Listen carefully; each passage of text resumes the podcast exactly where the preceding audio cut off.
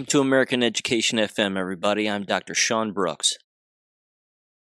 Well, hi there. Welcome back. Let's jump in. I'll tell you what, I've got a ton of education-related things, a few audio clips to play, and then just a couple of jab-related things as well.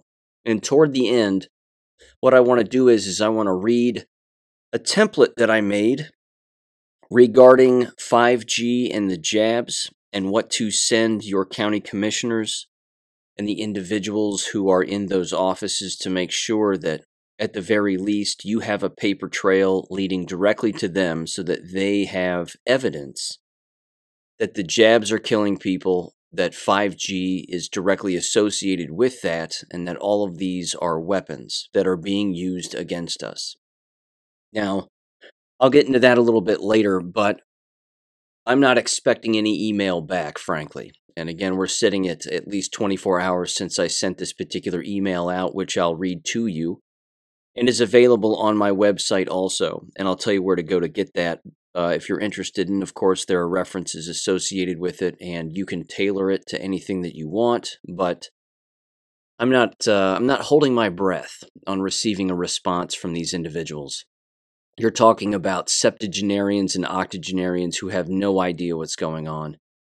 If they're not jabbed, which they probably are, um, it's going to be too much for them to grasp. As as you've heard me say on this show, and as you as you've probably read on my Substack, I said this again at least a year, maybe two years ago. This is the perfect crime, because ultimately, in order for these individuals to change their policy and change their course of thought, they have to look into a giant mirror and change who they are as people. And uh, that's not likely to occur, which is unfortunate, but I don't know. It'll take a giant leap of faith in order for anything to change in that regard, I think. So anyway, I'll discuss that a little bit later, more in detail. Education stuff, there's a bunch. Let me get to it here. First of all, the Stanford story continues to be funny regarding the students and yelling and screaming and protesting the federal judge who showed up. Now apparently, in typical fashion, as the liberal snake eats its own tail, the Stanford students are protesting the dean. And they are they themselves are now clamoring for free speech and saying, you know, free speech applies to us too, and blah, blah, blah, and you need to listen to us, and we have rights, and all this other stuff. It's very funny. Funny how they don't understand their own hypocrisy, and they'll seem to apparently never never catch on. It's not a free speech issue, it's an issue of civility. If an individual is giving a talk and you want to go and listen to that individual talk, then sit there quietly and listen to that person talk. If not, then don't show up. Again, it's typically always been that simple. The, the sad part, of course, is that it's the liberals that continue to do this, by and large. They're the ones that continue to participate in their violent acts or screaming and shouting with their stupid signs that have no messages on them that make any sense whatsoever. And this is just how they behave. This is what they do. Uh, you know, I, I'm not sure what else I can add to it other than people have the right to protest, of course, but beyond their right to do that, they have basically a responsibility to be civil. Because again, you're you're more likely to be taken seriously if you're civil, but these individuals can't be taken seriously because they lack any sense of civility, and they have, of course, no idea what they're saying nor doing. Just more evidence of the cave-in, I'm afraid, although I think it's a good thing. So just wanted to follow up with that very quickly, and I'm sure that uh, that won't get any better over there. Okay, here's the next one, and I want to spend just a, a small amount of time on this. I think this is interesting, and you've heard me mention this person before. In fact, if we get in the time machine back to, I want to say, the fall of twenty twenty-one, and of course you've heard me ref- reference this particular school district before, but my niece and nephew attend a school district in the Columbus area, the Westerville City Schools, and I've played some of the audio, of course, from their board meetings, and then, of course, I've brought up some of the ridiculous behavior th- that occurs there. And essentially how it, it, I mean, it must be a town of just brainwashed people. They must all be brainwashed. because within their board meetings, and I watched the most recent one, which was just a day or so ago, uh, you know, it, it no one no one comes up and speaks in, in the public comments section. Nobody. I mean, no one hardly ever comes up to speak and say anything to the school board members. They don't have any concerns. They don't have they don't have any grievances, nothing. And I'll tell you something. A lot of people would misinterpret that and say, well, that's because our school district's the best. The reason no parents are complaining is because we do everything right. No, no. It's actually quite the opposite. They're doing endless things wrong. The problem is, is again, everybody's brainwashed there. Now, again, this was the school. Again, we're jumping in the time machine here and going back because I have to refresh everybody's memory on this before I bring up this new revelation here. This was a school district where I emailed them in, well, actually, I did this first. In the fall of twenty twenty-one, I sent a formal, I filled out a formal complaint against the superintendent for all of the things that every superintendent has been doing and was doing during twenty twenty, twenty twenty-one, and well into twenty twenty-two, with all the mask wearing and, uh, you know, the, the, the social distancing nonsense and the scare tactics and the coercion and the threatening students if they don't do this and if they, if they don't gag themselves, along with different laws, which of course included endangering children by depriving them of oxygen, so on and so forth.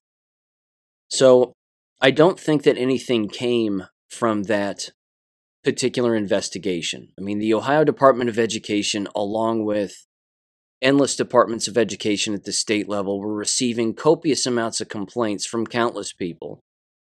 Some of them, I'm sure, were better written than others, but I'm sure that given the pandemic, quote unquote, and the times of COVID, that they just took those complaints, they put them in their own separate box or their own separate category, and they said, look, we can't handle any of this. We need to focus on some of the other things and some of the other investigations, but we're not going to handle this. As I even said in my own complaint, and you've heard me say here, if these individuals had done this in twenty nineteen, twenty eighteen, twenty seventeen, twenty sixteen, or any year before that, they would have lost their jobs. They would have lost their administrative and teacher certifications at the state level. They would have been fired, and they would never be in the business ever again if they had ever masked children, isolated them, thrown them in an isolation room because they happened to cough or sneeze on someone, et cetera, et cetera. These people would be out of the business permanently. If not, uh, you know, be subject to psychological evaluation and then arrested for doing this to children. I, of course, filled out a complaint, sent it in, and when you do that, you, of course, aren't going to receive any response back. There's not going to be a, oh, thank you very much, we appreciate it. I mean, you'll you'll get an initial email back that says, we are in receipt of your investigation, or your uh, your formal complaint, rather. Based on Ohio law, we will investigate this. This is the way it's going to be. So that was back in the fall of twenty twenty-one. When I did that, and he wasn't the only superintendent that I that I did that with. I did it with at least one other one, a local a local idiot. Um, other than that, twenty twenty-two rolled around, and this was where I started to send the entire school board, including the superintendent and the treasurer of the Westerville City School District, all of the laws that they had broken. Again, specifically regarding the mask wearing, the legal definition of the word mandate, which of course does not mean mandatory, it means voluntary participation. As you've heard me say in previous episodes, certainly recently even, that they were when they were putting forth a mandate, they were giving the right for anybody to wear a mask if they wanted to. That's all they were doing. Unfortunately, the lawyers who work for school districts are typically idiots, and even they purposefully misinterpret the law, or they don't know what they're doing either. And the entire time, of course, it meant voluntary participation, but everybody misinterpreted it to mean mandatory. So I included that in this email that I sent them, I want to say back in February of twenty twenty-two. And then I reminded them that uh, I was planning on going after them regarding their insurance bonds, and that they needed to remove the masks from anybody who was riding a school bus. Now, my niece and nephew don't ride a school bus, but I don't care about that. There are countless students who do, and countless students, of course, who are being gagged and abused and lied to as a result of not just the mask wearing itself, but, of course, forcing it on school buses. So I sent this email, and two days later, forty-eight hours later, they lifted their mask mandate. All of this happened in a, in less than a week, toward the end of the week. Less than forty-eight hours later, they lifted all of their mask mandates, quote unquote, throughout their entire district, except they kept the masks in place on the school buses.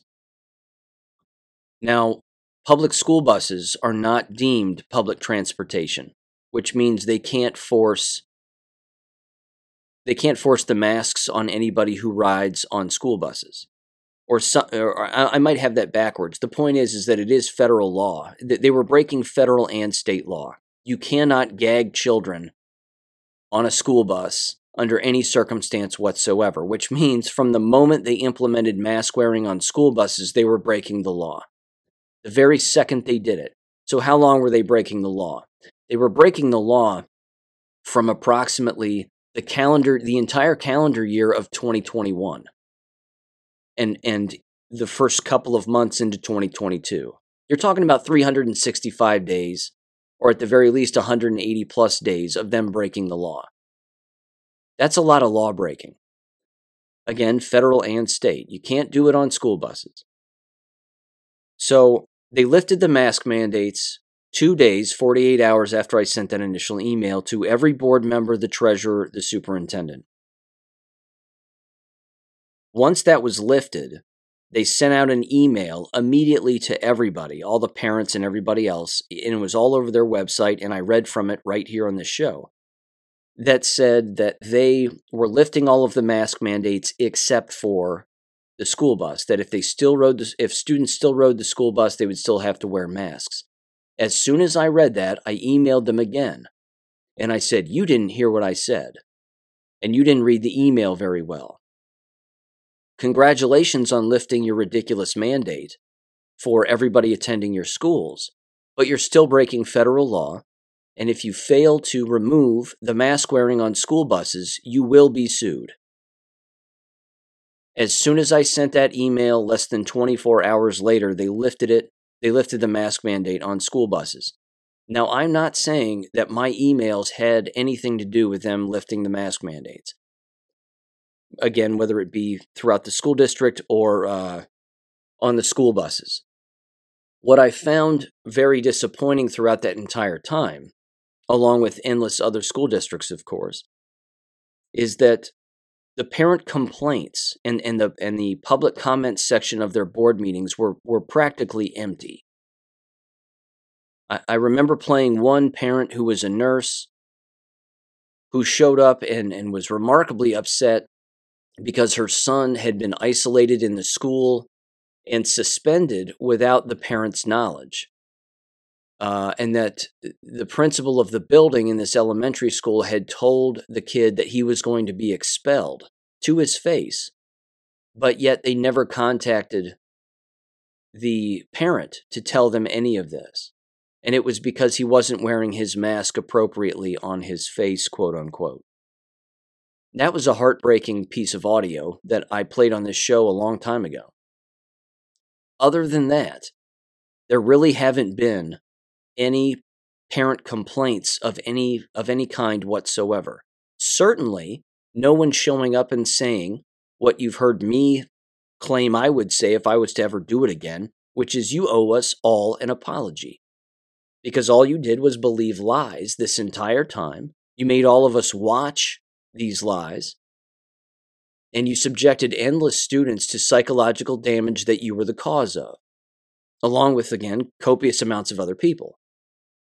So Fortunately, again, they lifted all their mandates, and, and I don't know if my emails had a direct impact on that or not. Um, either way, I watched this last board meeting. It was rather uneventful, as as in typical fashion. However, they had a, a quick presentation at the beginning of a guy who sounded a, a tad flamboyant, but he works for the district, and he was going through the graduation requirements, basically graduating from elementary school to middle school to high school, and then, you know, what the graduation requirements are for, for leaving high school. There was a lot of social emotional learning lingo wrapped into all of it, not surprising. But observationally, there were a couple of things that were interesting, and uh, one of them included the resignation of the superintendent. So in this rather short and uneventful board meeting, again, no public comments, nobody signed up to speak or, or say anything. But the woman who you've heard me reference on a consistent basis, who is clearly jabbed, very sick, and coughs all of the time.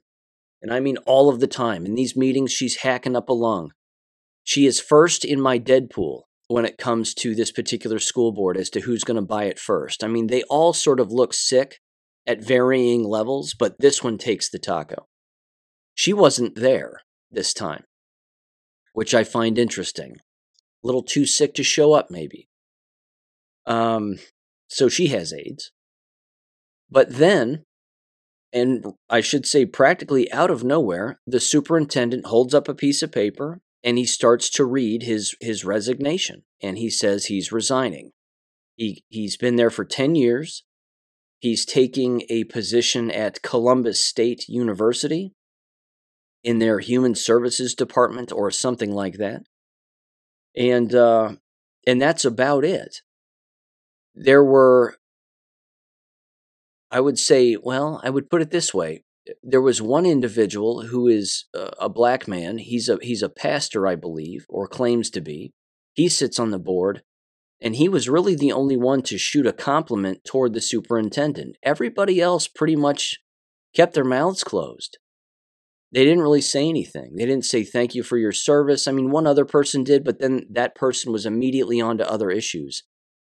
So I find this to be rather interesting because normally if a superintendent is resigning, it's because the board decides that they want them gone, or it's because the superintendent is tired of it and, and wants to leave. Now, full disclosure here, and I mean this as honestly as I can put it, I don't think this superintendent, okay, is an evil man. I don't think that he was a bad guy, so to speak. He was stupid. He he followed along, as a typical administrator would do. They just follow orders and just do what they're told, and they, you know, they're not thinking people. They're just order followers, by and large.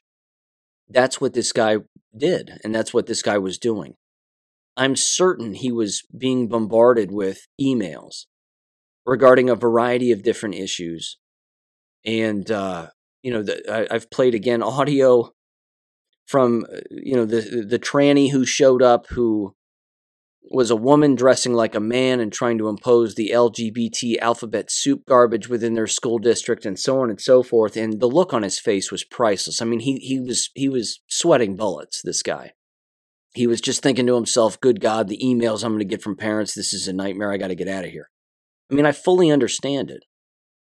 It also could be that he's running for the hills because he knows that uh, there's a lot of bad stuff coming out regarding these jabs. And it's becoming more and more unavoidable. I mean, the chronic illness among people is rampant. They're struggling for substitutes. They're struggling for bus drivers. They have people retiring throughout the entire district. They have people quitting. It's not uncommon from any school district, uh, really. I mean, it's it's a large school district. It's one of the largest in the state, but that doesn't make them competent people. Size has nothing to do with that. I just thought that the that the absence of comments regarding his resignation were were odd.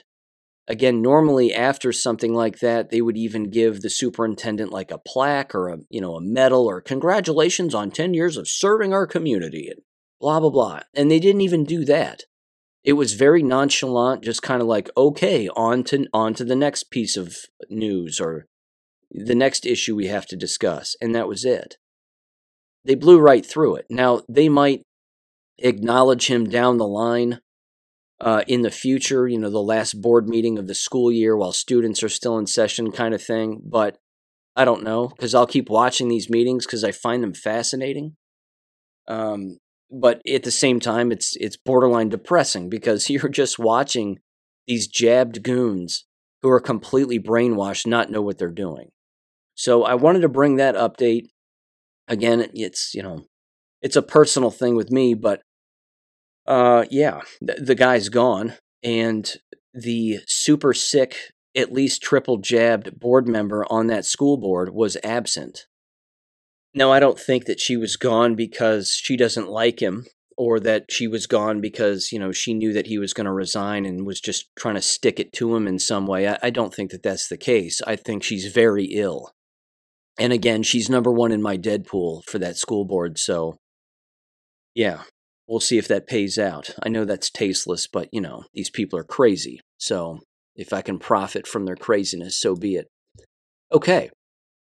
So there was his resignation. A Doctor David Kellogg is his name, if you were curious.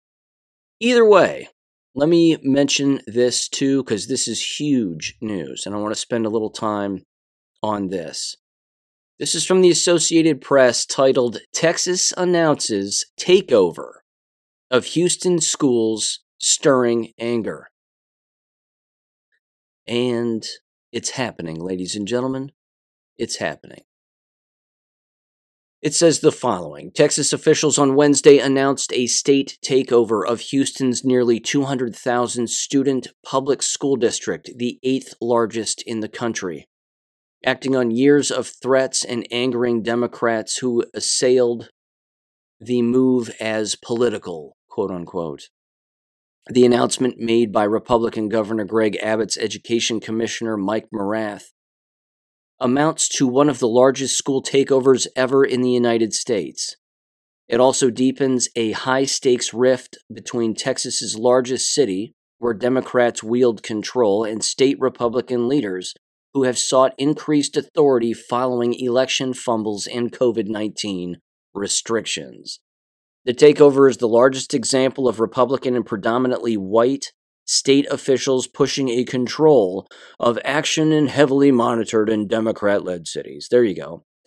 Leave it to the Associated Press, ladies and gentlemen, to uh, play the race card. Always playing the race card. It's because they're white at the state level and everybody at the local level in Houston is black. Honest to God. Maybe it's just because you don't know what you're doing.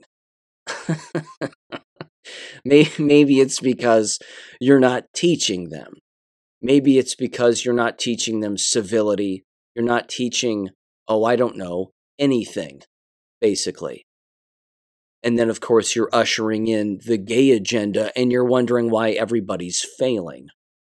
It then continues, and it says, in a letter to the Houston Independent School District, Morath said that the Texas Education Agency will replace Superintendent Millard House the second and the district's elected board of trustees with a new superintendent and an appointed bo- board of managers made of residents from within the district's boundaries. That's it.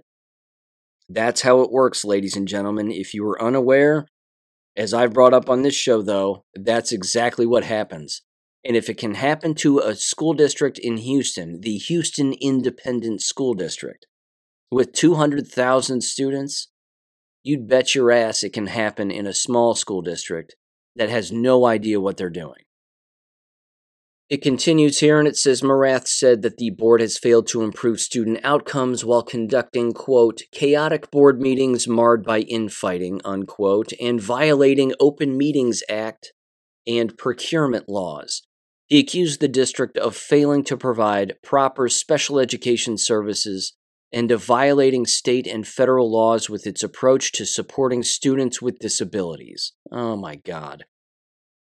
They're just abusing everybody. it's, it's an institution of abuse.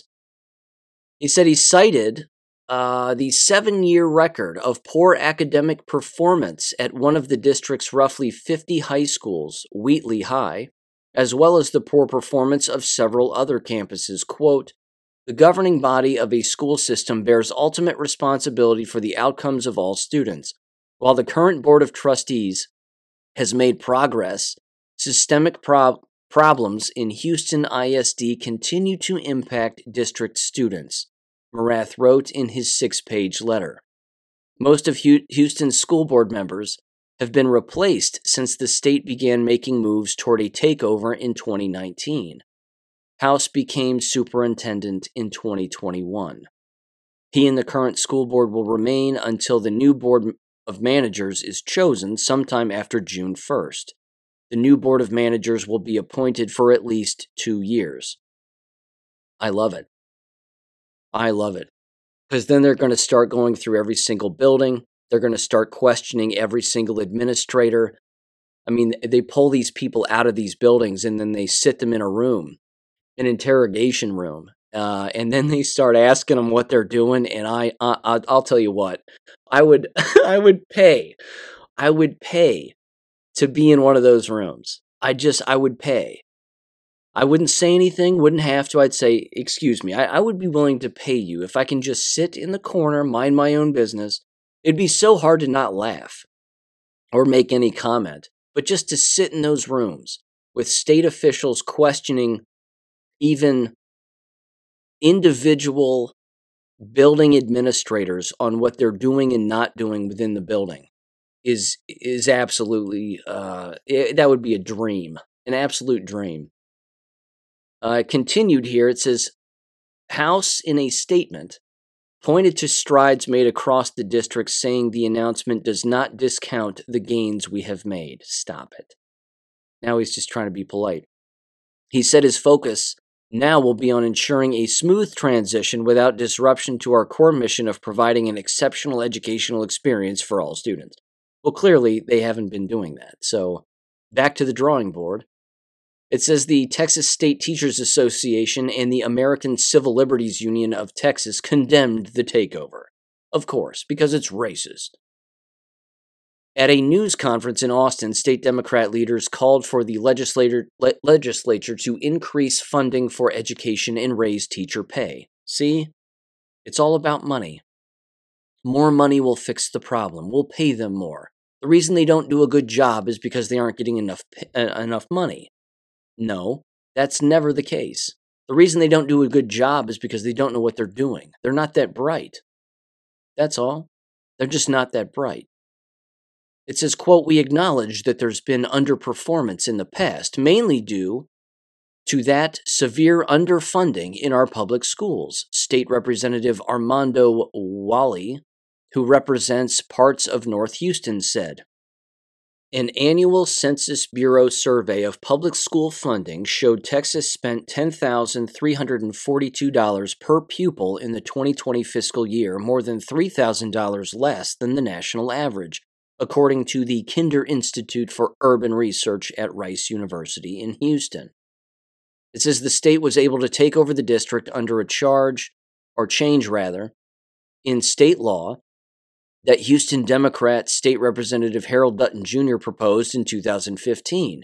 In an op-ed piece in the Houston Chronicle on Monday, Dutton said he has no regrets about what he did. Quote, "We're hearing voices of opposition, people who say that H I S D shouldn't have to face consequences for allowing a campus to fail for more than five consecutive years. Those critics' concerns is misplaced," Dutton wrote. Good for him. Good. It says schools in other big cities, including Philadelphia, New Orleans, and Detroit, in recent decades have gone through state takeovers, which are generally viewed as last resorts for underperforming schools and are often met with community backlash. Hard fact here, ladies and gentlemen, the majority of these schools are black. The majority of these schools have black students, black teachers, uh, lots of crime, poverty, I mean, you name it. You know, that, that is a that is a fact. I'm not saying white students don't show up or white teachers don't work there, you know, et cetera, et cetera. It's, it's an ideological thing, to say the least, also. I mean, these people are more, what do you mean these people, Sean? I mean, anybody on the left, the proverbial left, and even those on the right who don't know what the hell they're doing, they're more likely to adopt any quote-unquote new thing that shows up in education, and it never works when it's implemented, if it's even implemented. All it does is anger everybody in the building. It angers the teachers, it angers the administrators, but the administrators get paid more than the teachers, so they're just going along to get along, basically. Do what I ask, you know, because this is coming from the district office, it's not my fault. And then it falls in the lap of a school teacher, and a school teacher, if they don't do it, a particular gimmick or a game or, or some stupid book that they have to read that has nothing to do with the curriculum for which they're responsible for teaching, all of that ultimately then backs up on the student. And the student is saying, why are we doing this? We didn't do this last year. Why are we all of a sudden doing it now? Again, we've all seen the meme of the N P C, the, you know, the gray N P C that says, I'm here to do the latest new thing, or something to that effect. That that really is the vast majority of K twelve administrators in a nutshell. They will just do the latest new thing because they think that if they're doing the latest new thing, regardless of its validity, um, that they're that they're making some, I don't know, positive difference or something.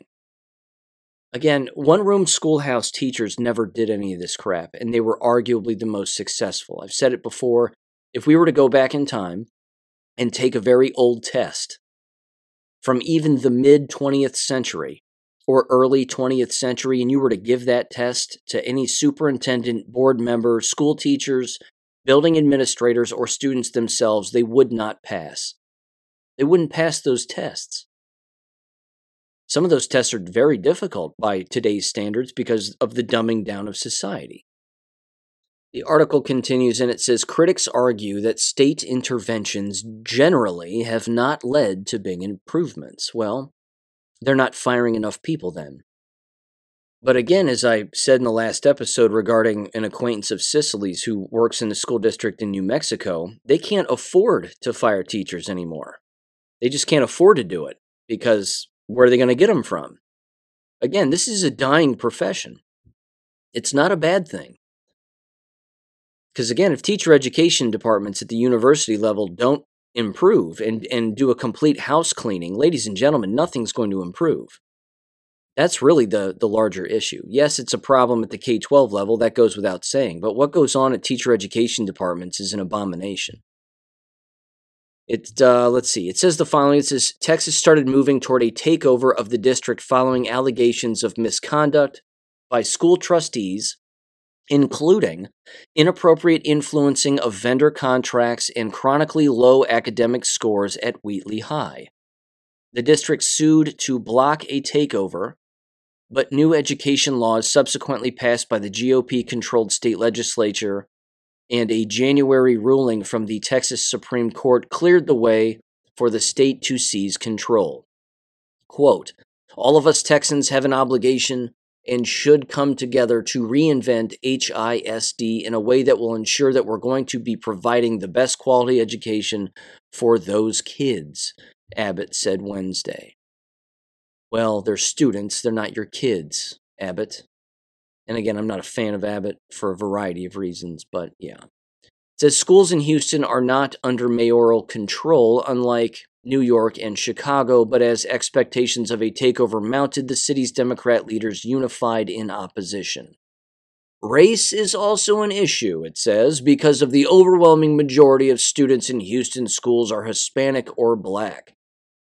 Yes, this is true, as I said earlier, but it's not because they're picking on them. They're not going, well, you're Black and Hispanic, so, you know, we need to come in and take over. That's not it. They're not learning because they're not being taught. That's all. They're not learning because they're not being taught. Uh, let's see. It says Domingo Morell, a professor of political science and public services at New York University, said the political and racial dynamics in the Houston case are similar to instances where states have intervened elsewhere. Quote, and then it wraps up. He says this, quote, if we just focus on taking over school districts because they underperform, we would have a lot more takeovers, unquote, Morell said, but that's not what happens. Unquote. Well, I think he's going to be surprised. I think he's going to be surprised. He, of course, is insulated in the university, the left-wing university where he teaches, and he has no idea that the entire business is collapsing. The takeovers are going to become more abundant. More abundant. And again, yes, academic performance is going to play a role in those takeovers. However, the reasons for the takeovers are mounting. And as we know, everyone is blaming the quote-unquote pandemic as being the reason, when of course that's not the reason. All the last three years did was highlight the stupidity that was right under the surface of all of these school districts and these state departments of education and what they were doing. Remember, again, just kind of briefly and in summary, there was a scheme in place by the left and the Marxists to use the last two plus years to implement all of their degeneracy, fifth gear, pedal to the floor. It was on purpose. This was a scheme. This was a plan. This is, this was it. This was a global ideological, global government state push. And it's failed, because look what it's leading to. Massive school districts, small school districts being taken over by the state, and, as you've heard me bring up here, even small school districts like the one where, the one that's very close to me, even this one, in the town where I live, they're openly talking about not wanting to have the state come in. Because if the state comes in, they're all finished. And they're all going to be removed. Again, normally, that would be something that you would keep under the vest. You wouldn't even tell the public about that. You wouldn't even tell the public that that's an option. You would keep your mouth shut about that. But these people are so reckless and so dumb that they're actually telling the public what is likely to occur. And as I said earlier, if it can happen in Houston, Texas, ladies and gentlemen, it can happen anywhere. Anywhere. And I might add, it can happen anywhere regardless of race. Regardless of race. The state is five seconds away from coming in and taking over the school board and the school district in the town where I live. And it's practically ninety percent to one hundred percent white. It has to do with a lack of morals. It has to do with a lack of ethics. It has to do with their degeneracy. Go woke, go broke. Look what's happening with, with the banking system, for Christ's sake. These banks are shutting down because of their woke agenda, too. There are no bankers who actually work in these banks. Most of them are just, uh, I, I saw a story just the other day, that m- most of them are just donors. They're just hard left-wing, radical tranny, uh, you know, L G B T alphabet soup donors. These aren't people that have any banking skills, just like school board members. Same thing. Well, I used to be a school teacher, now I'm a school board member, and that qualifies me. No, it doesn't. If you're an idiot in one avenue of the education business, you're going to be an idiot in the other. It doesn't matter if titles change, it doesn't matter if responsibilities or roles change, none of that matters. Poor decision-making is poor decision-making any way you slice it. Speaking of poor decision-making, let me move on to the next story. This one... Again, this is an odd one. This one, at face value, people would say to themselves, you know what? This is great. What a great idea this is. Ladies and gentlemen, this is the illusion of doing the right thing. This is exactly what encompasses and defines the entire education business nationwide, if not around the world. This is from, uh, this is from Arizona, and what their state has apparently done is they've started a new hotline that gives parents the ability to report teachers and administrators, I would assume, who engage in inappropriate lessons within the classroom or within the school. I'm going to play the audio from this local news outlet, uh, Arizona's Channel five C B S. It really is, it really is incredible. Again, at face value, it would seem like this is a good thing. It's giving parents more oversight. You know, this is this is going to be excellent. Ladies and gentlemen, they've created a system that's going to be flooded with complaints. There's no way that all of these complaints that are going to be made, number one, I should say this in full uh, objectivity, there's no way that all of the complaints are going to be valid. That's number one. I mean, somebody's going to get on there and, and make, make something up. However, things are so degenerate in the education business, they wouldn't have to make it up. In either case, they're going to be flooded with complaints, and there's no way they're going to get to all of them. Nor are they going to enforce all of them, because essentially what this does is, is it bypasses an investigative body at the state level and allows another group, you would assume, again, more government, to investigate said complaints. This right here again defines a failing business. They're trying to spin more plates under the guise of, again, trying to solve the what is clearly the most obvious problem that exists in American K twelve schools, but it isn't really going to solve the problem. It's just more government, it's more bureaucrats trying to make decisions about things, and they're going to find, I think, that this entire idea is going to be overwhelming. Now, you're going to hear the uh, supporter of this, who is the state superintendent, Tom Horn. You're going to hear his voice. And then you're going to hear a female whack job voice.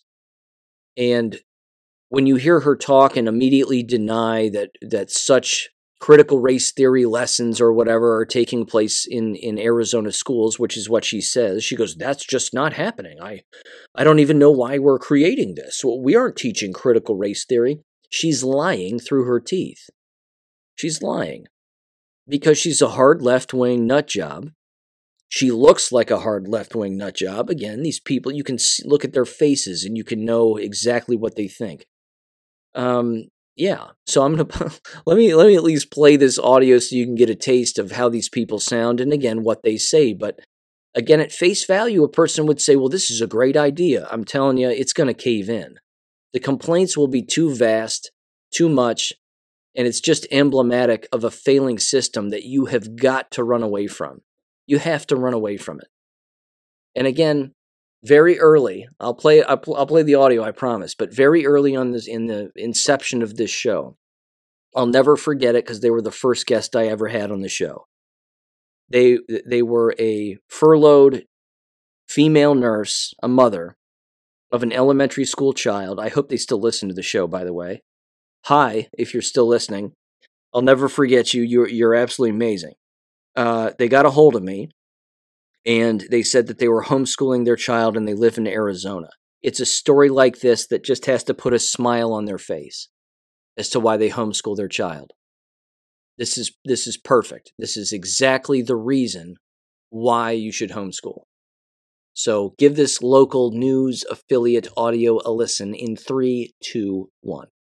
If they're using their position to push their personal ideology on a captive audience of kids, that's wrong and they need to stop. Superintendent Tom Horn rolling out the Empowerment Hotline, a number for parents to turn in teachers for leading inappropriate lessons in the classroom. Horn following through on an election promise to remove critical race theory from Arizona schools. I have a list of two hundred fifty Arizona teachers uh, that signed a statement, a public statement, so I can furnish the list to anybody who wants it.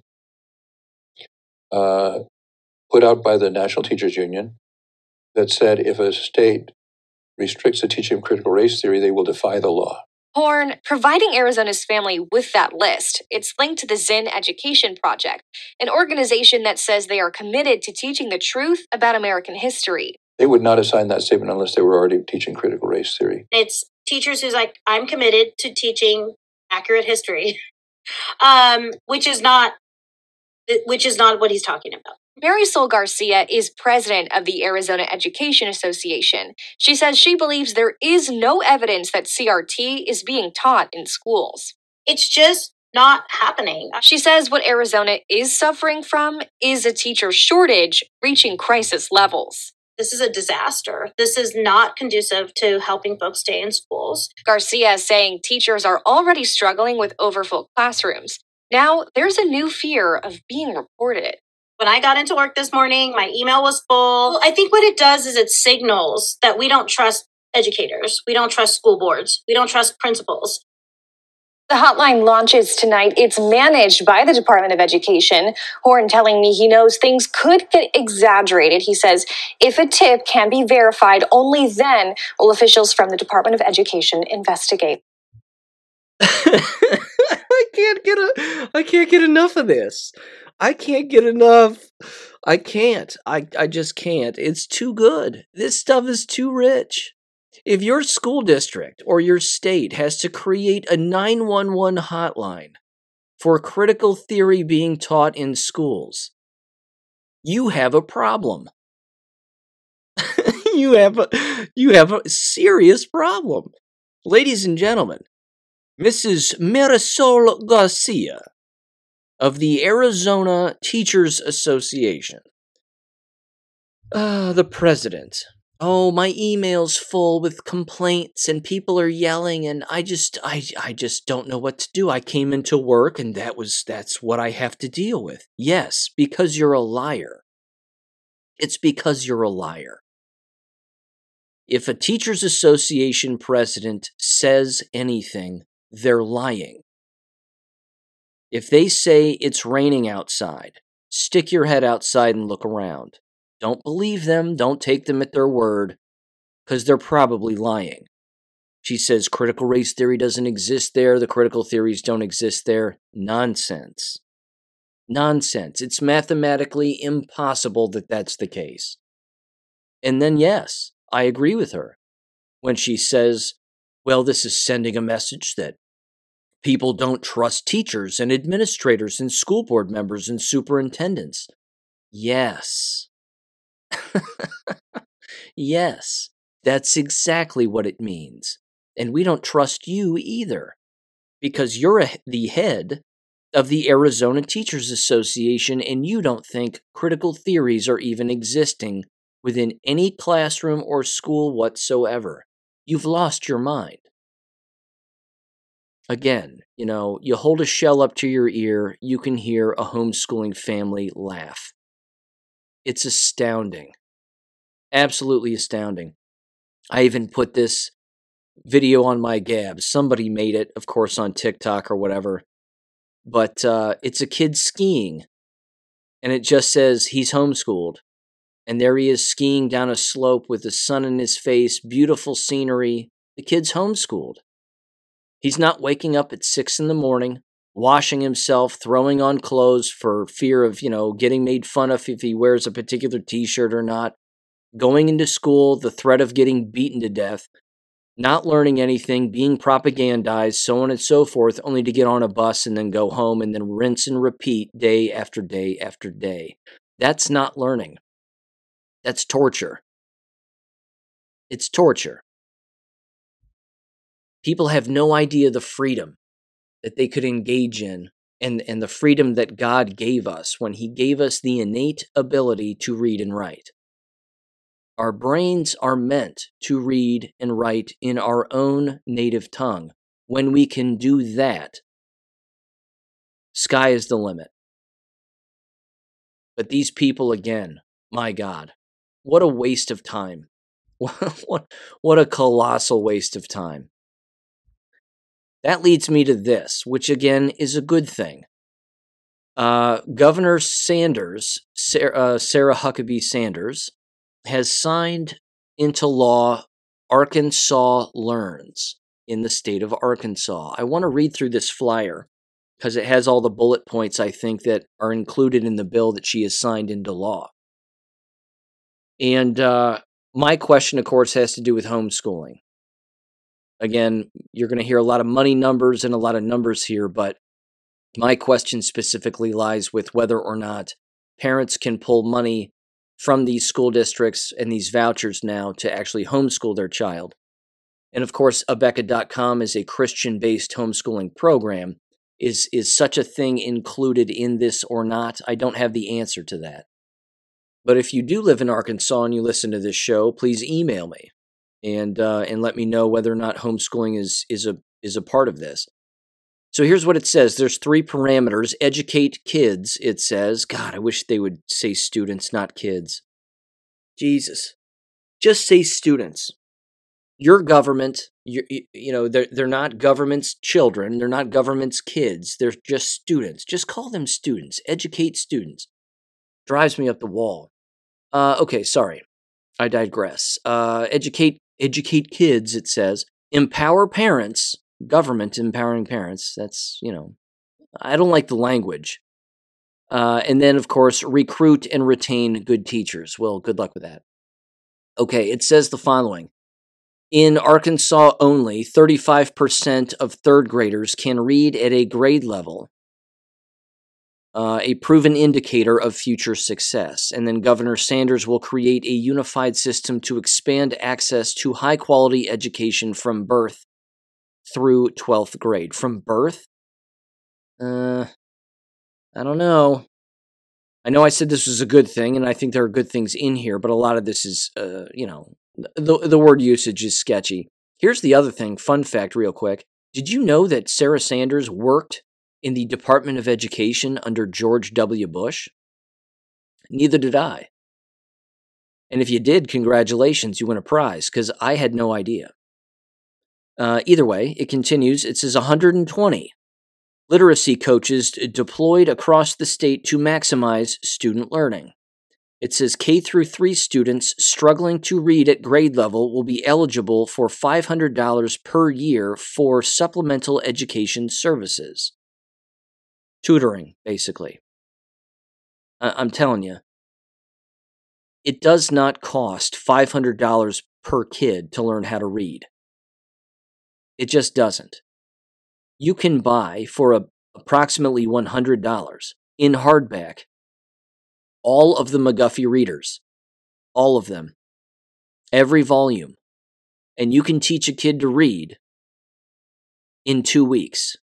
They can go from illiterate to reading in less than two weeks. After that, again, sky's the limit. You have them keep reading the McGuffey readers, and they will be reading at and above, quote-unquote, grade level. Not that that's really a measurement, but they will be reading far beyond that if you just buy them the McGuffey readers. It disgusts me. No one teach, no one teaches anything about William McGuffey in teacher education programs. Not a thing.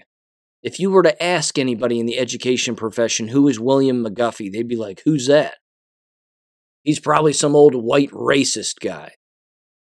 Ridiculous. It continues under the educate kids parameter. It says career-ready diploma, a dual-track, equally rigorous diploma uh, that will prepare students to take on high-paying jobs in the workforce upon graduation. It says workforce dashboard, online resources for job seekers to find available jobs and required training in their region. Great. I'm all for it. Community service. Students must complete seventy-five hours to graduate high school. Are they in prison? Did they, you know, were they found guilty of a misdemeanor? I, you know, I don't know. The community service thing, I don't know. That that's a that's a debate. I see the I see the pros and the cons in it. I really do. Uh, moving on, it says course choice catalog. A catalog of available courses for students to enroll in, allowing students to take courses across the state. All right, great. Hopefully some of those are online. That would be nice. Empower parents. This is the empower parents section. Government is empowering you. We got to get government out of our lives. Honest to God. It says education freedom account. There are three check marks here. Uh, three-year phased-in approach to fund students. That's rather broad. The next one says every family can choose the school that serves their kid best. Great. and then universal choice for all families by twenty twenty-five twenty-six school year.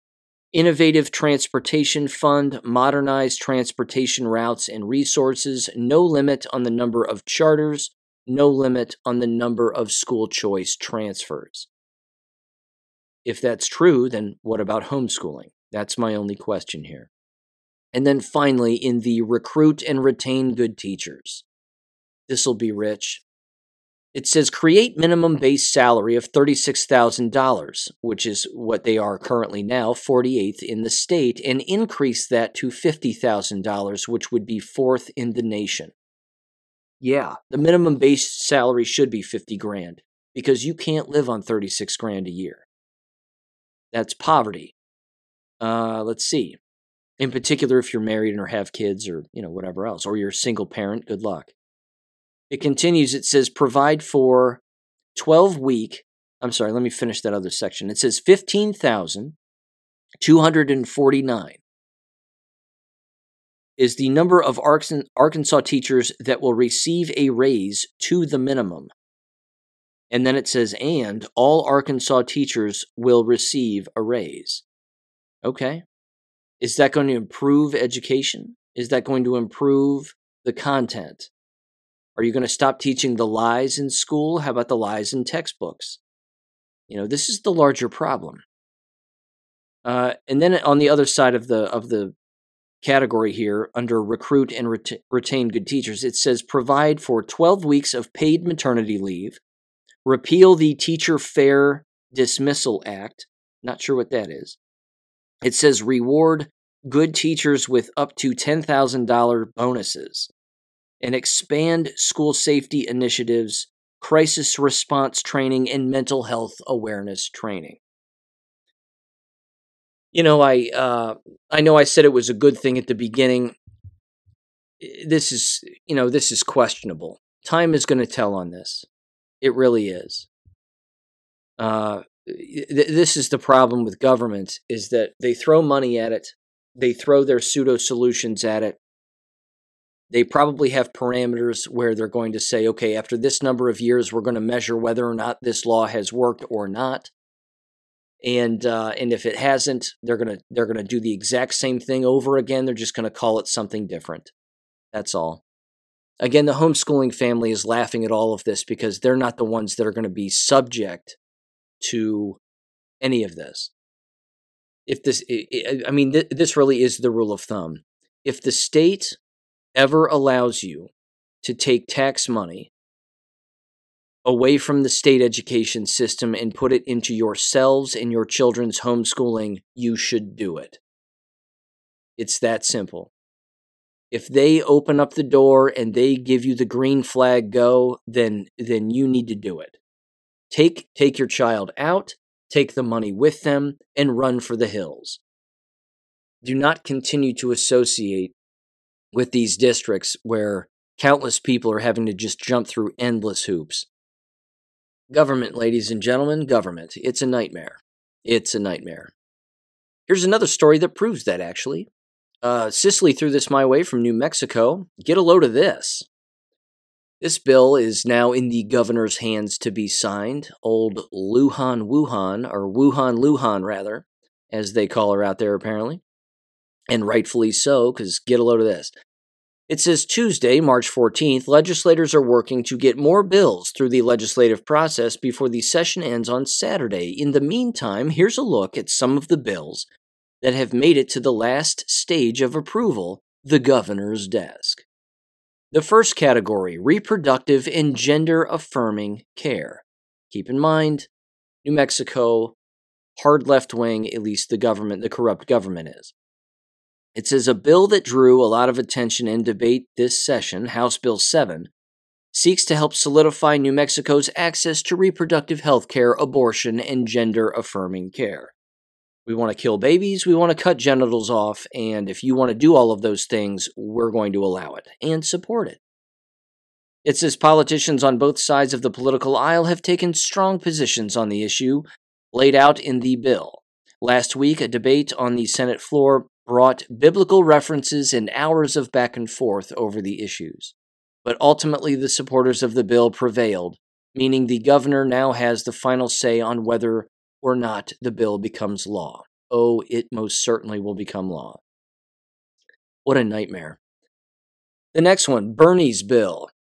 Another bill that garnered contentious debate is House Bill nine, also known as Bernie's bill, after a child who was shot and killed at Washington Middle School in twenty twenty-one. The bill sets penalties for adults who do not properly secure their firearms and allow children to negligently access guns.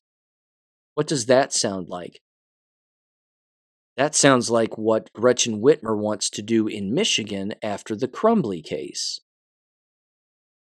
Wow. It says the bill notes that if a minor manages to get a hold of a firearm that's in a locked container, quote, kept in a location that a reasonable person would believe to be secure, unquote, or locked with a safety device to make the gun inoperable, then the individual who stored the gun wouldn't be wouldn't be in violation of the bill. But if the gun is not stored properly, they're coming after the parent. School lunches is the next one. You can't make this one up either. I'll tell you what, they are full commie to the bone, aren't they? It says the bill aimed at keeping New Mexico's youth healthy, youth healthy, rather, in Senate Bill four. The bill expands access to free lunches in public schools, including charter schools. Get a load of this. It says the bill essentially increases access to the existing national school lunch program. Under the bill, kids can get a free breakfast or lunch just by asking. They don't even have to fall into a certain income category to get a free meal. Well, my God. I mean, my God. They're going to feed them. It's got nothing to do with health. It has to do with just giving them free food. It's not healthy food. Health has nothing to do with it. It's just a filled stomach full of government slop. But now, apparently, all you have to do is just ask. Amazing. Absolutely amazing. Well, who's going to pack a lunch then? The food's free. Unbelievable. Voting changes. Legislators recently passed a bill changing a wide range of voting-related laws. House Bill four would create a system to automatically register qualified voters when they renew their driver's license at the Motor Vehicle Division. The bill would also give former felons a quicker and easier path to restore voting rights. For more details, go to here. Other bills and what's next. It says the above bills are just a few of the heavily debated bills that have managed to make it to the governor's desk, but there are others that are awaiting her signature as well. That includes several environmental bills, such as a bill to create a long-term funding stream for conservation. Of course, lots of bills have stalled out along the way, and some bill sponsors are making a final push to get their bills approved in the final days. Oh, all of those will pass, I'm certain. Yikes. Yikes. Here's another education-related one from New Mexico. Here's some audio that goes along with this. Give this a listen. About a dozen pieces of legislation on the governor's desk dealing with New Mexico's education system. Many lawmakers hoping these bills will raise our state's standing in education. News thirteen's Natalie Wattis spoke with lawmakers, and she joins us this evening live from the Roundhouse. Dean, from extending learning time to replacing the state's public education department, ideas on how to fix New Mexico's education system have been widespread. Education is a priority for me because really it's the foundational issue. So we can talk about crime, we can talk about economic development, all of these things that our state is facing. But if we don't fix education, they're all just Band-Aids. Representative Ryan Lane is one of many legislators with a bill on the governor's desk. House Bill three forty-two expands how adults can use their five twenty-nine savings plan, allowing them to use it on student loans and apprenticeships. Other bills on the governor's desk include increasing educational assistant salaries, the K through twelve program, which increases how many hours kids stay in school, and a bill that requires schools to offer free breakfast and lunch to every student. Project. Representative G. Andres Romero is co-sponsor of the extended learning time bill and has another one working its way to the finish line. Another one is House Bill one twenty-six, which is on the Senate floor right now. It's the high school graduation bill, so totally revamping the way we work in high school and the what credits students would take. And really the objective there is getting um, students more invested and having students lead their education. Now, the push to abolish the state's public education department is on its last stop. Senate Joint Resolution one just needs to be heard on the House floor. And if it passes, it'll be up to the voters to decide. Back to you. All right. Thank you, Natalie. The Senate resolution would replace the P E D and its secretary with a state board of education and a superintendent. Ladies and gentlemen, you may recall Vanessa Hurst. Vanessa Hurst, again, mother of, of children in in Kentucky, has been a guest on this show and was a guest on this show approximately nine times. We went down numerous rabbit holes regarding the Kentucky education system and a variety of issues. This this right here in New Mexico reeks. It reeks of everything that was going on and is going on in the state of Kentucky. Same exact thing, only here they're gutting the entire system to replace it with levels of choice among students that is just going to create endless chaos. It's endless chaos. This is Marxism to the bone. You give the reins of the giant covered wagon with all those horses to children, and you let them decide what to do. Complete and utter chaos. These are not, I mean, they're all left-wing whack jobs. You know, these these politicians they were talking to, at least at least one of them was. The other guy certainly looked like he was. But uh, this is this is not going to improve a thing. They are going, again, they, they are fifth gear, pedal to the floor, destroying education. Reading, writing, and arithmetic is out the door. This is going to turn into letting, again, children decide what they want to do, what classes they want to take, what their interests are, and then we will just make that graduation requirements based on their interests. New Mexico is going to be graduating complete morons, without a doubt. Again, it, the name calling aside, there's just no way. There's no way around it. This is a nightmare. This is an absolute nightmare. When when you're gutting the State Department of Education, not because they're they're not doing their job. That's not it. I'm sure there's a, a few smart people there, probably not many. But when you're replacing it, or you're seeking to completely replace it, and then replace it with A, a Marxist entity, which is exactly what that board of, of nitwits would ultimately end up being, it's it's going to be game over, because those are the people ultimately who are going to be making the decisions at the top, and then that's going to filter all the way down through every single school building. New Mexico's screwed. They're screwed. If you teach in New Mexico, uh, you're asking for it.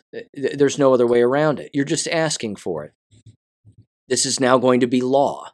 The destruction of your education system is officially law. Congratulations. Again, Cicely homeschools. She's out of the business. I know she's listening to this, and she's laughing her tail off because she knows that she got out at exactly the right time for all of the right reasons. Complete and utter chaos, ladies and gentlemen. There you go. Don't know what else to say. Um... A stroke of good news, although, you know, a bit odd that he would return. This comes from the Blaze.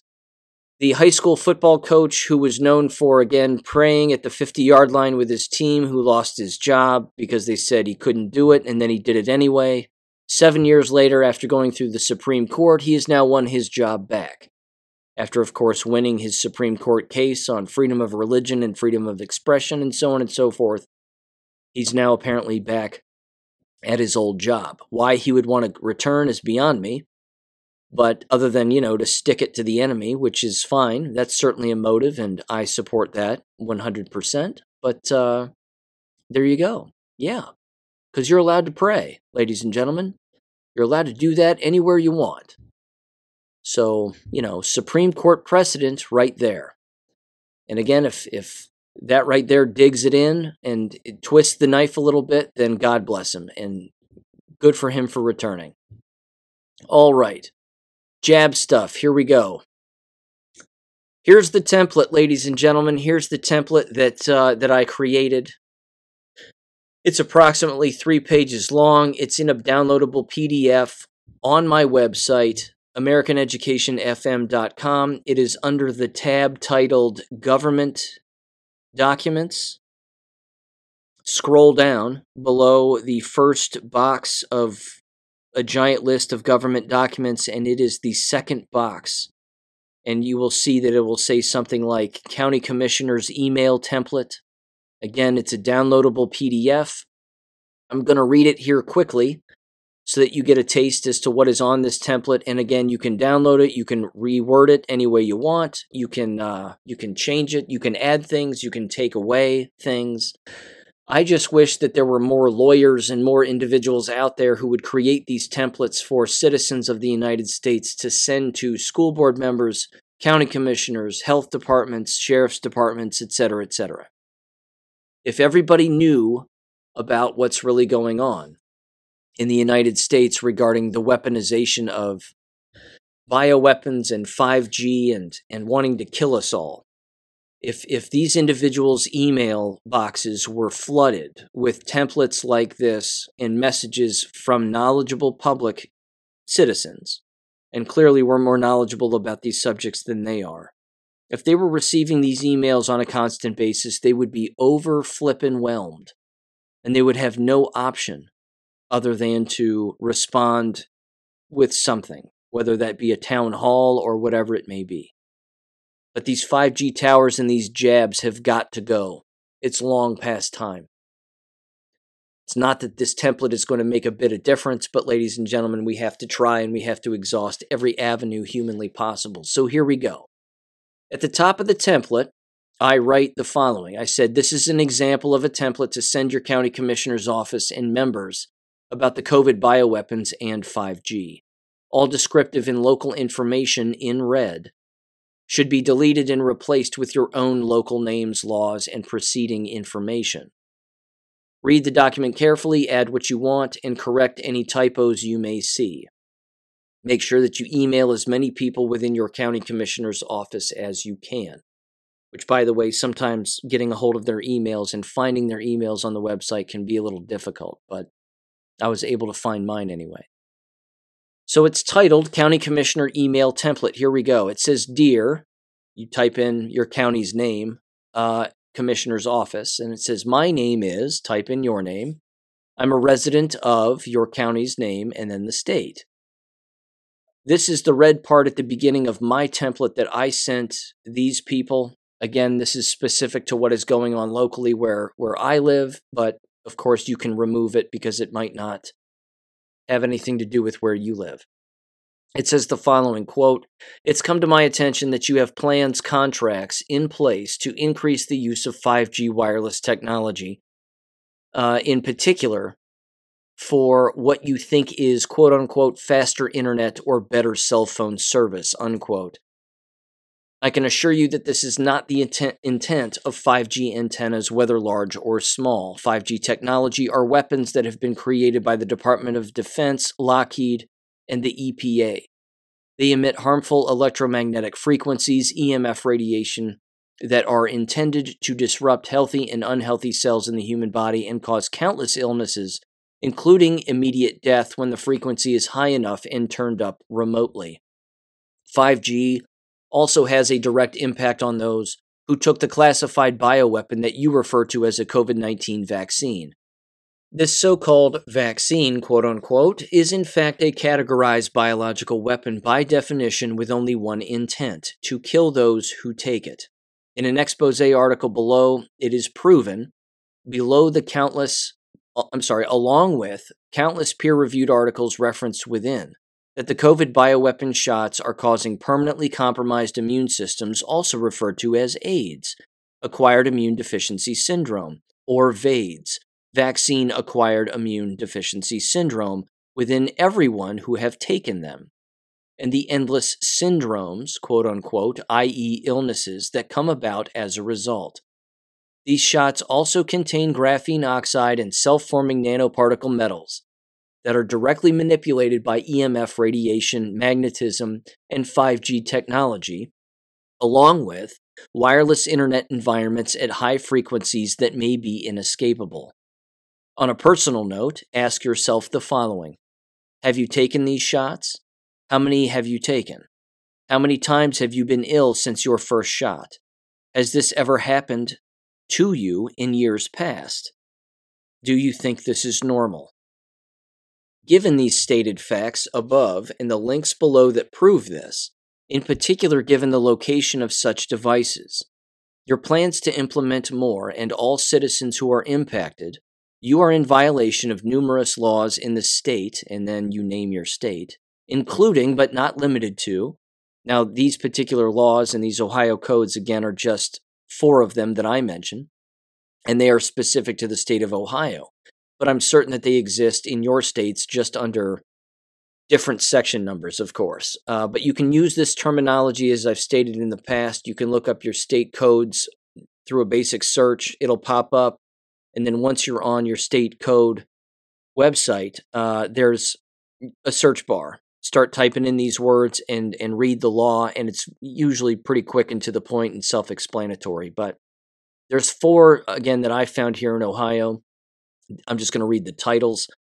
Uh, product defective due to inadequate warning or instruction is the first one. Endangering children is the next one.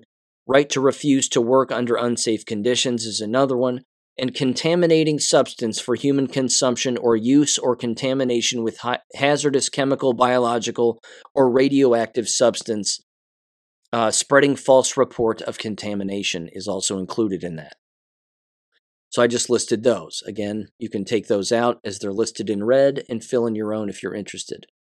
I ended with this, and this is kind of the, the meat and the warning, which is why I have it in bold. Uh, you can, again, change it if you'd like or add or take away anything you want. I said the following, quote, "Your inability to understand these topics and their connections to one another at face value is not an excuse.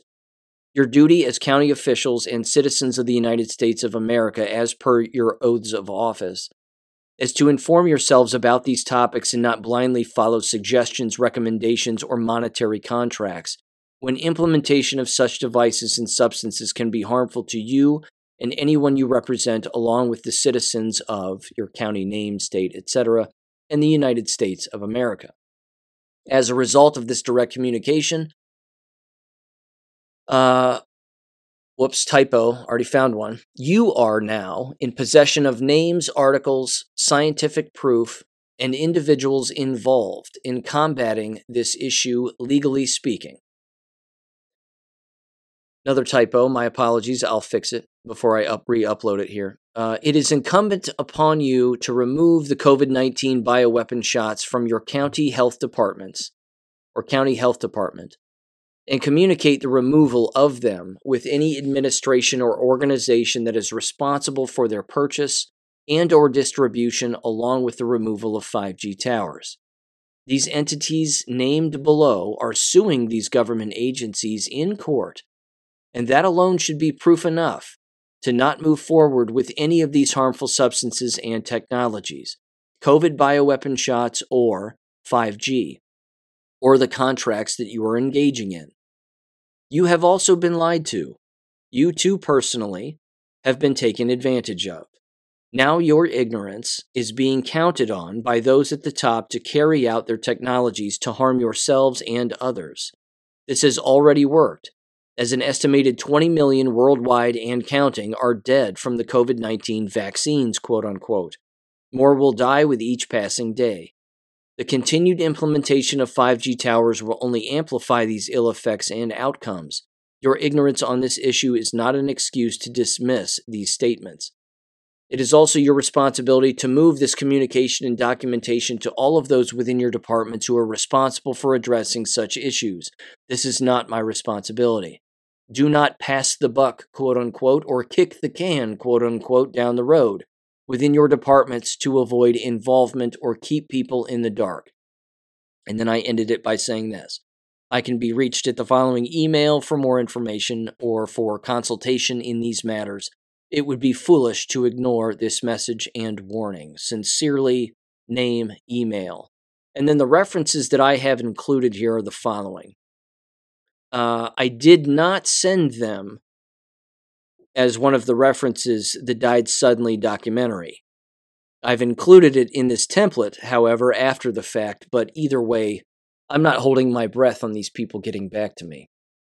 The first two articles are from the expose. The first is all of the a, li- a giant list of all of the articles from the expose with what happens when you type in five G into their search engine or their search bar at the top of their website.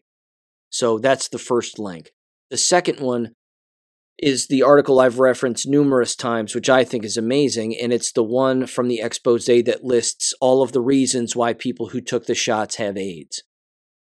That article is there too. Two videos are, are included also. One of them is uh, a talk with, the most recent talk with Stu Peters and Mark Steele from just the other day, as a matter of fact. I also put that up on my Gab page, but the link to that video is there.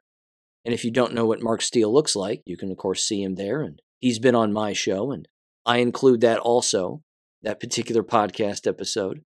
Uh, the next video, again, is Todd Callender, lawyer, talking about five G and how it's weaponized to be specifically used against the jabbed, and it's having a deadly impact on, impact on the jabbed. Then, of course, uh, my podcast episode with Mark Steele, the documentary of Died Suddenly, and then Karen Kingston's Substack. The documentation is there, ladies and gentlemen.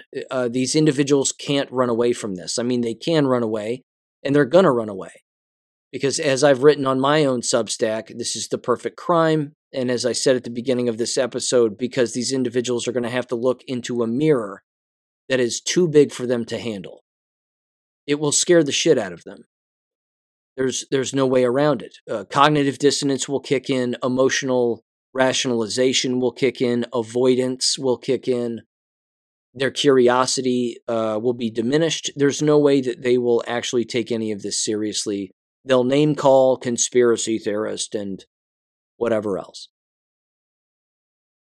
That That's why I put that list of questions in the body of the, of this email, in this template. Again, where I said, on a personal note, ask yourself the following. Have you taken these shots? How many have you taken? How many times have you been ill since your first shot? Has this ever happened to you in years past? Do you think this is normal?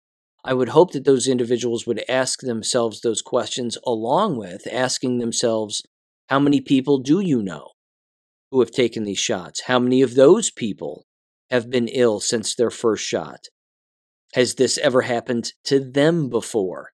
Do they think this is normal? Do you think that them being ill consistently is normal, when it was never the case in the past? Because ultimately, as we all know, and as you know, because you're smart people, it was all about coercion. We will scare and coerce these people into taking a shot that will cause their death, ultimately. That's, that's it. So I will re-edit some of the typos in that uh, in that. template that I that I caught. It will be uploaded before this episode airs, and uh, yeah, and you can download that and use it as you see fit. Just wanted to bring that to your attention. So there's that. Here's another one. Children's Health Defense, titled, quote, exclusive, C D C doled out hundreds of millions in grants to push vaccines and collect data in communities of color. Isn't this interesting? Because again, it's all about equity, ladies and gentlemen, but they're purposefully killing copious amounts of people and wanting to track them. Not just based on color, but all of us. It says the Centers for Disease Control and Prevention since twenty twenty-one has doled out hundreds of millions of dollars in grants for the creation of culturally tailored, quote-unquote, pro-vaccine materials, and for training influential passengers, quote-unquote, to promote COVID nineteen and flu vaccines to communities of color in every state across the country. I want to play this audio because it kind of goes along with this, although it's related to Canada. This has to do with the Stats Canada program, and it has to do with these trailers popping up around Canada that are coercing individuals to show up to these particular trailers and then gather all of their medical and personal information and other information as well. It's data mining, essentially. So give this audio a quick listen. I know this has been making the rounds. I've put these up on previous uh, war videos, but give this a listen anyway, because this is frightening and it's happening. So, update on the tractor trailers that are being set up outside of Swift Current um, regarding the Stats Canada survey that they are doing. Basically, Stats Canada is going around asking a one hour long um, survey to anybody who wants to participate. Um, they are also offering either one hundred dollars, one hundred fifty dollars, or one hundred seventy-five dollars for the other two hour portion of the survey, which requires you to go down to the tractor trailer units and either have your blood, urine, or uh, saliva samples taken, bone density um, measured, height, weight. Um, also, a dentist is on site to basically check out any teeth. Um, their reason for this is basically undiagnosed illnesses among amongst Canadians and to see if there are any toxins in your systems. Now, they are saying that they would will release these results within seven months to all participants. Let me show you the two types of letters that I have received. Um, there is a third one that I haven't received yet. Um, the person hasn't emailed me back, but the differences between the monetary values. So this is the first one that is offering one hundred fifty dollars, um, dollars, basically to cover all expenses. This one is offering one hundred dollars for basically the same thing. Um, however, there is another letter asking or saying that it would be one hundred seventy-five dollars. This is the pamphlet that people have received along with the letter. These are basically all of the locations that they will be coming to in the future. Now, this is where it gets interesting. Um, who can use the information that is collected from this basically statistics experiment that is going on?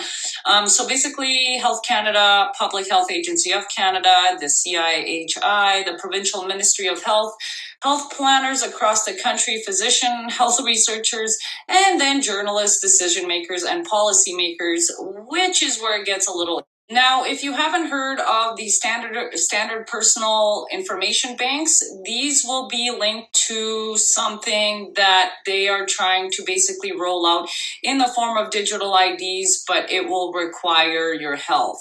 Now, let me show you where I found that policy.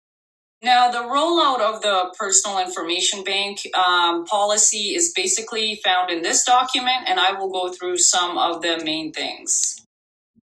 Where it gets really weird is they want to harness the full potential of data and digital health systems with this policy. So basically, they want to take your information um, and work closely with the Provincial Health Association, federal partners, and other stakeholders, but they do not describe in detail who these stakeholders are or will be or if it can be changed. Now, another worrying thing is um, they want to keep pumping money into launching a COVID nineteen proof of vaccination fund. Now, I know we had the Q R code going on in the pandemic, but with all All the information coming out that not only do the vaccines not work as they were intended, but that they also might not be what they are telling us. Now, this is where it gets kind of scary when it comes to A I, is basically this department in this policy wants to invest in projects like Cognito dot io, Nitro, Kelpie, Prodigy, and then continue under projects such as Apollo, Data, LabINT, Eagle Eye, and Iris. Now, if you go into all of those projects separately to see what they are basically collecting, the Iris project is wanting to get your retina scans. Another one is basically fingerprints. And with the looming digital I D, what worries me the most is, are they using this information against us? Um, will they be using this in the future to see who can get um, health insurance and who can't?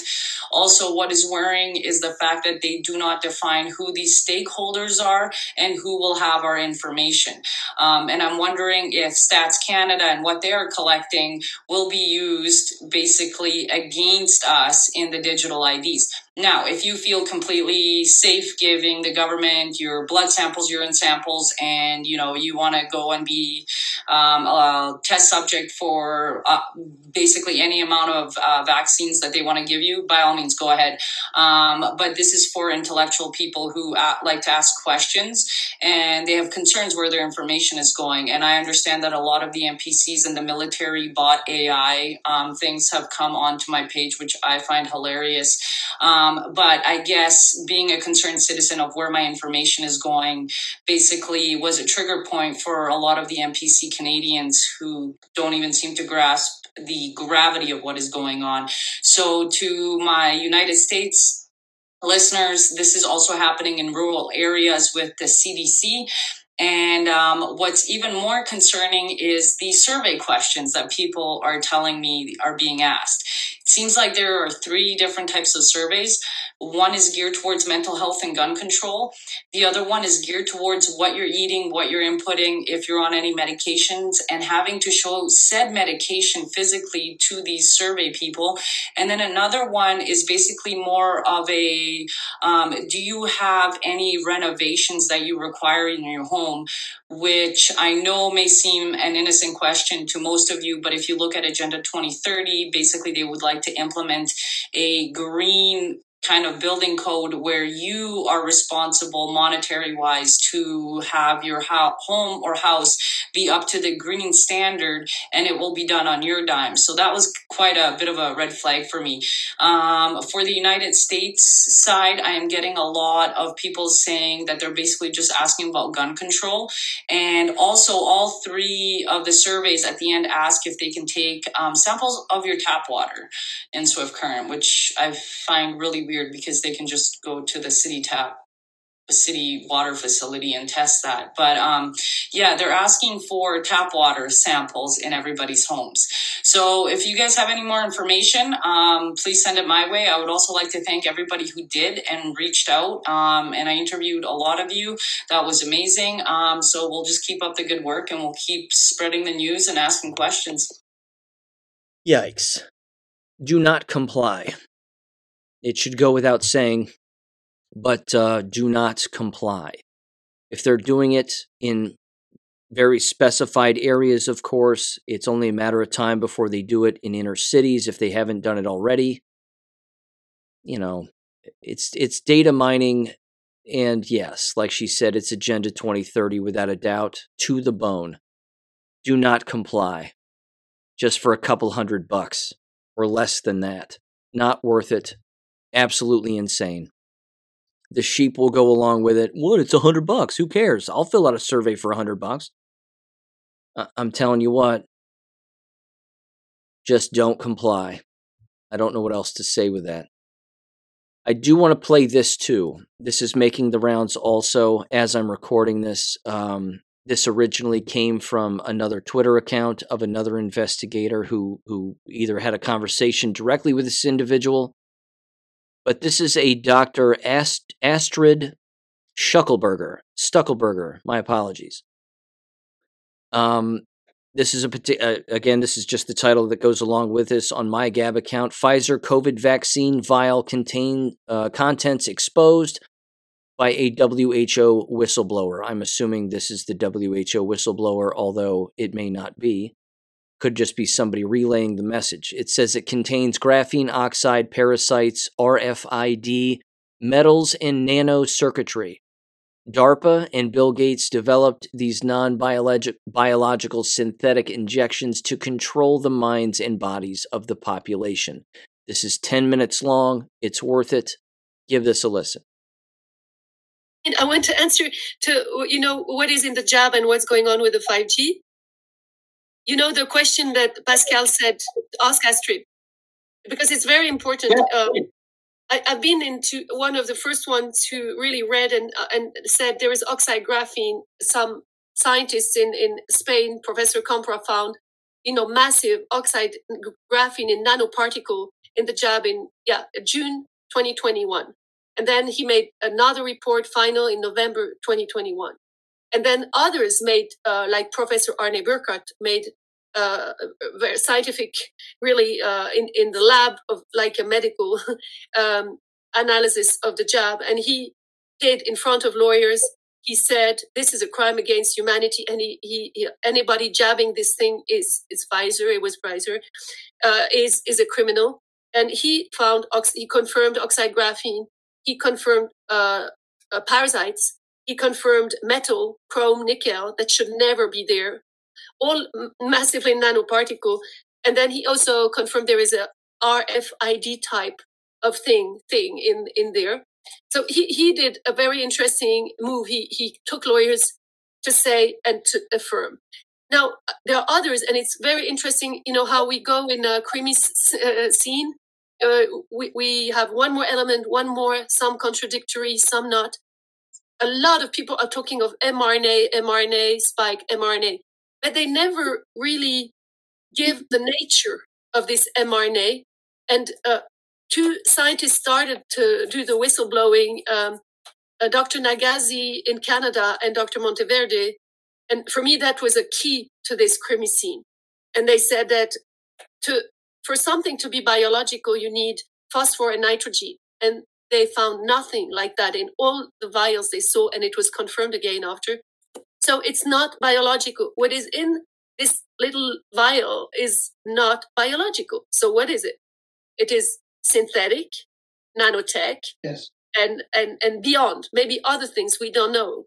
Um, you see, I, I leave it open because we are in such a crazy situation of evil that... It, We have to uh, be open so that we can stop and, and, and treat people.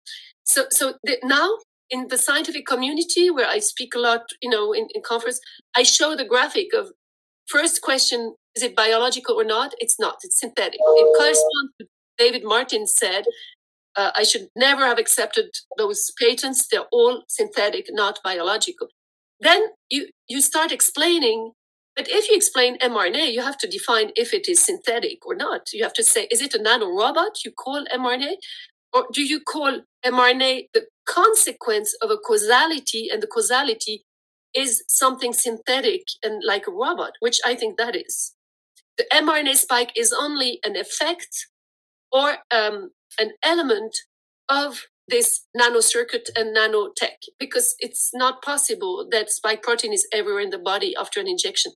So it is the transporter oxide graphene, who is like a, a flying carpet. I've, I've made a report on that flying carpet, and it's um, you can put a genome, you can put a parasite, you can put a bacteria, and you can code it, and it mimics the code of a molecule. Because we have the codes of molecules with uh, Doctor Benveniste in, in um, France. And Professor Montagnier tried to steal all his uh, findings, and then he got killed. You know, so we know that biocoding exists since fifty years, but it's become very sophisticated now. And they can send this biocode to the oxide graphene. It's a terahertz. It can stock. I, you probably know that. It, it can load the data up to terahertz, and it can send it. And so it is like a computer. Bill Gates is perfectly suited, you know, with his engineers to develop this with DARPA. Uh, so, so we know this, that this can take control of the mind and of the body. And I invite everybody who has not seen this fantastic video of uh, Doctor Char- Charles Morgan of DARPA. And he's teaching on YouTube, the military, how you oxide graphene can take command of someone on the other side of Earth through Wi-Fi. And it's called Psychoneurobiology in War. I don't, you've seen it?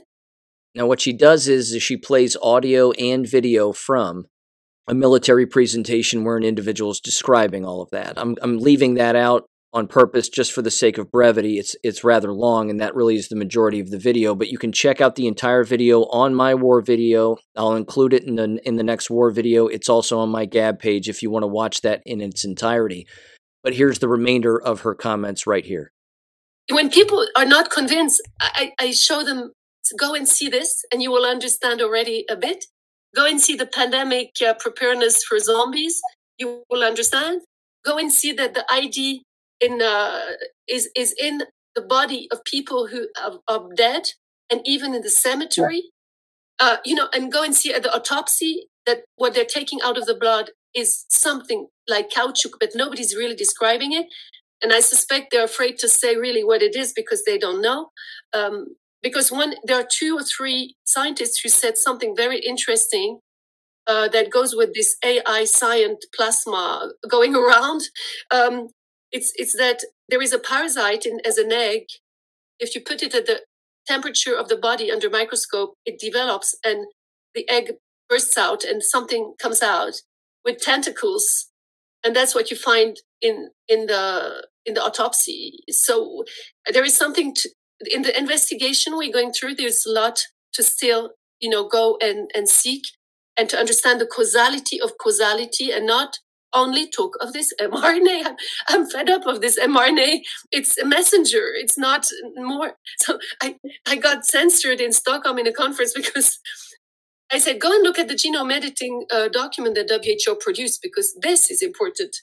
But the cause of the cause is a synthetic injection with nano circuits that go on with five G.